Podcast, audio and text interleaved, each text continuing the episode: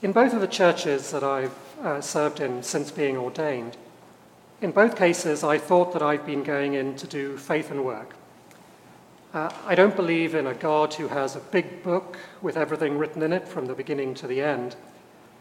But just occasionally, I do believe in a God who gives you providential nudges.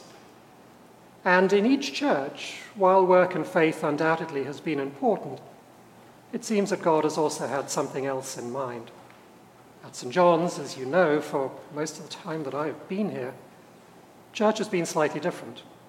The world has been slightly different, and what we have focused on is not the work around us, is not the physicality of the buildings, jobs, anything like that, but has actually been, because of our situation, more on racial justice and what this church, in a sense, has come to symbolize, but also come to embody, and the work that we've been doing in sacred ground. At uh, St. Martin's, it was slightly different. It was healing, healing service. Again, something that I had not truly expected, and yet something which was without doubt a blessing to me. We tried several ways of doing this, but the most moving, the most meaningful, was the service that we would hold on a Sunday evening, once a month, at seven o'clock in the evening, winter or summer.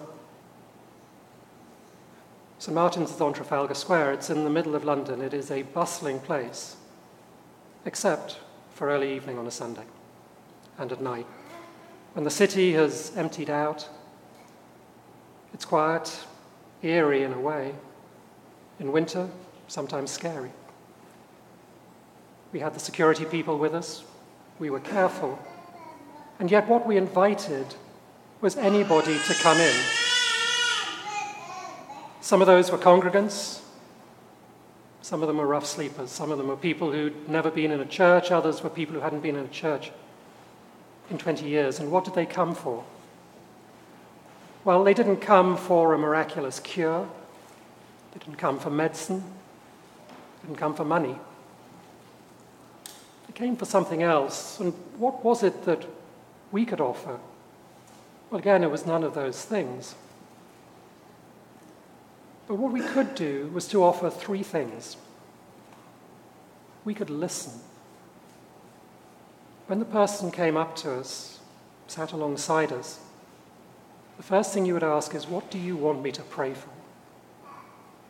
Sometimes it was for themselves, sometimes for a family member, sometimes for the whole world. There's a lot of hurt going on. And what we could do was to listen and as you listened and watched these people, you realized how few people had listened and watched to them in a very long time. So there was listening. The second was touch. This was very carefully done.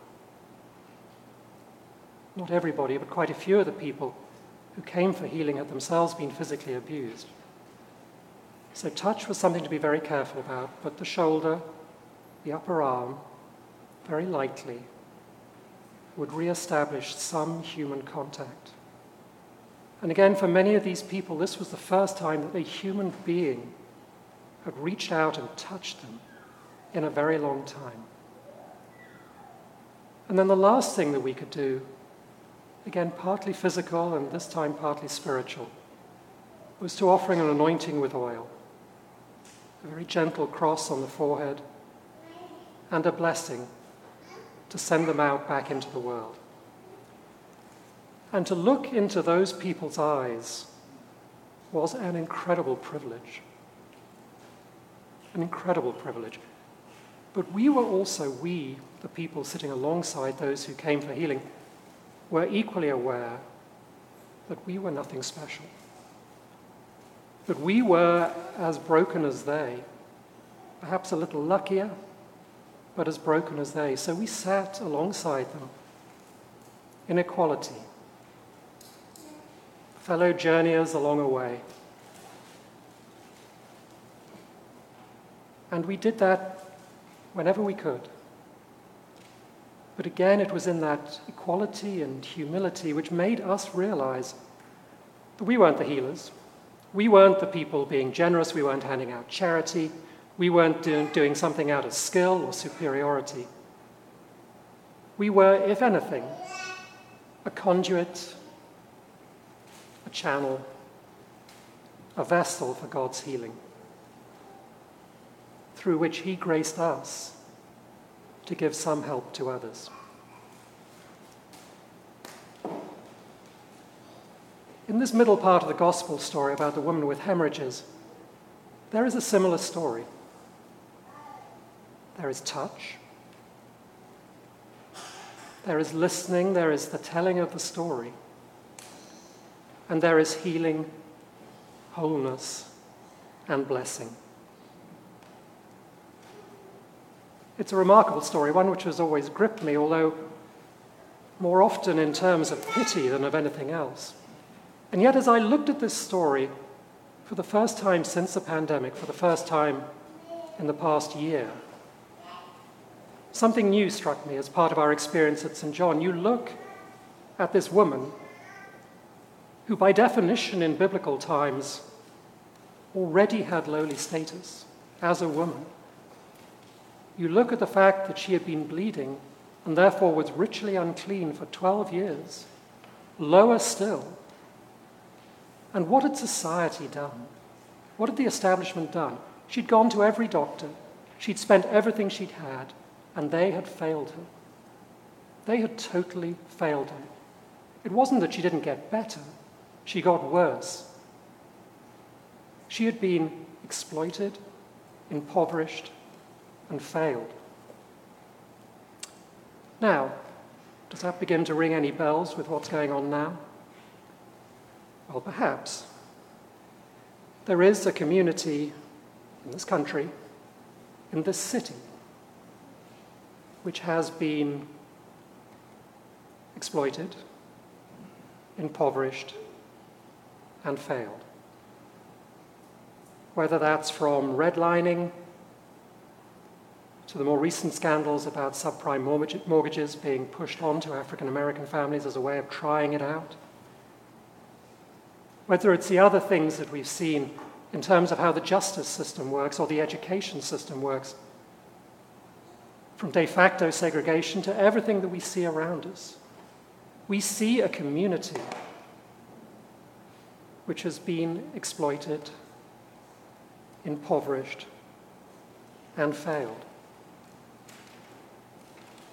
But what do we do? Jesus is not walking by with his cloak. There's not a cloak to be touched here. How many hands could touch that cloak? What are we to do? Well, a number of you have begun to ask me, what are we going to do after Sacred Ground is finished? How are we going to carry this forward? And we'll talk more, much more about this next month, but one thing that I want to talk about now is WIN, the Washington Interfaith Network. Some of you know about this, many of you probably know about WIN.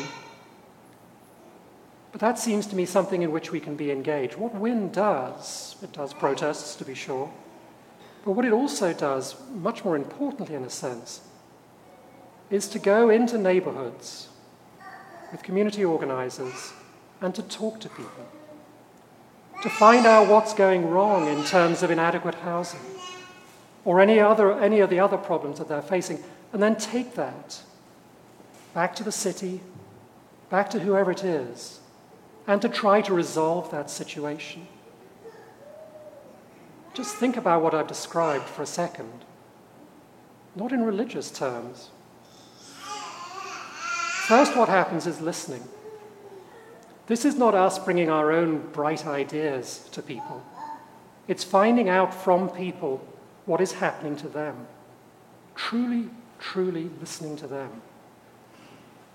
It is touching them in the sense of establishing that human contact. Really touching them, but gently. And then it is about taking that forward to healing and to some type of benediction. And that, I think, is what we can do, or one of the things that we can do. To help make that sound a little less transactional, however, I want to go back to the gospel reading. And what strikes me as a, struck me profoundly as a, a remarkable image. The woman with hemorrhages does not touch Jesus. She touches his cloak. Jesus' power, God's power, flows through that cloak. There is nothing about the cloak itself which is extraordinary, other than the fact it is a conduit for God's healing. It very much picks up the idea of a prayer which I love and which I think I've used before, but I make no apology for this. The prayer of St. Teresa of Avila, where she says, Christ has no body now on earth but yours, no hands, no feet on earth but yours. Yours are the eyes with which he looks with compassion on the world. Yours are the feet with which he walks to do good. Yours are the hands with which he blesses the world. Yours are the hands, yours are the feet, yours are the eyes. We are called upon to do that for God. Part of our obligation, our duty, our worship, our praise of God is to be those hands and feet and eyes. Or to go back to that image of the gospel reading, the cloak, the thing through which God's power flows. And how wonderful it would be if the people of St. John's could spread out across this community, across this city, as part of that cloak. That cloak which would touch people and which people could touch. Again, this would be in humility. If we do this, we have to take with us what we have learned, what we have found out, what I hope others of you will seek to find out in the coming year from sacred ground, which is that we ourselves are responsible for much of what goes on. We ourselves have helped to cause this problem. We ourselves are nothing special. In fact, in many cases, we're exactly the opposite. And yet, in doing that, if we can understand and bring our imperfections and our brokenness to this process, then perhaps we can become part of that cloak. As I say, this is not about charity, this is not about generosity, this is not about us bringing our skills and imposing anything on anybody. It is about touching, listening, and helping in some way to heal.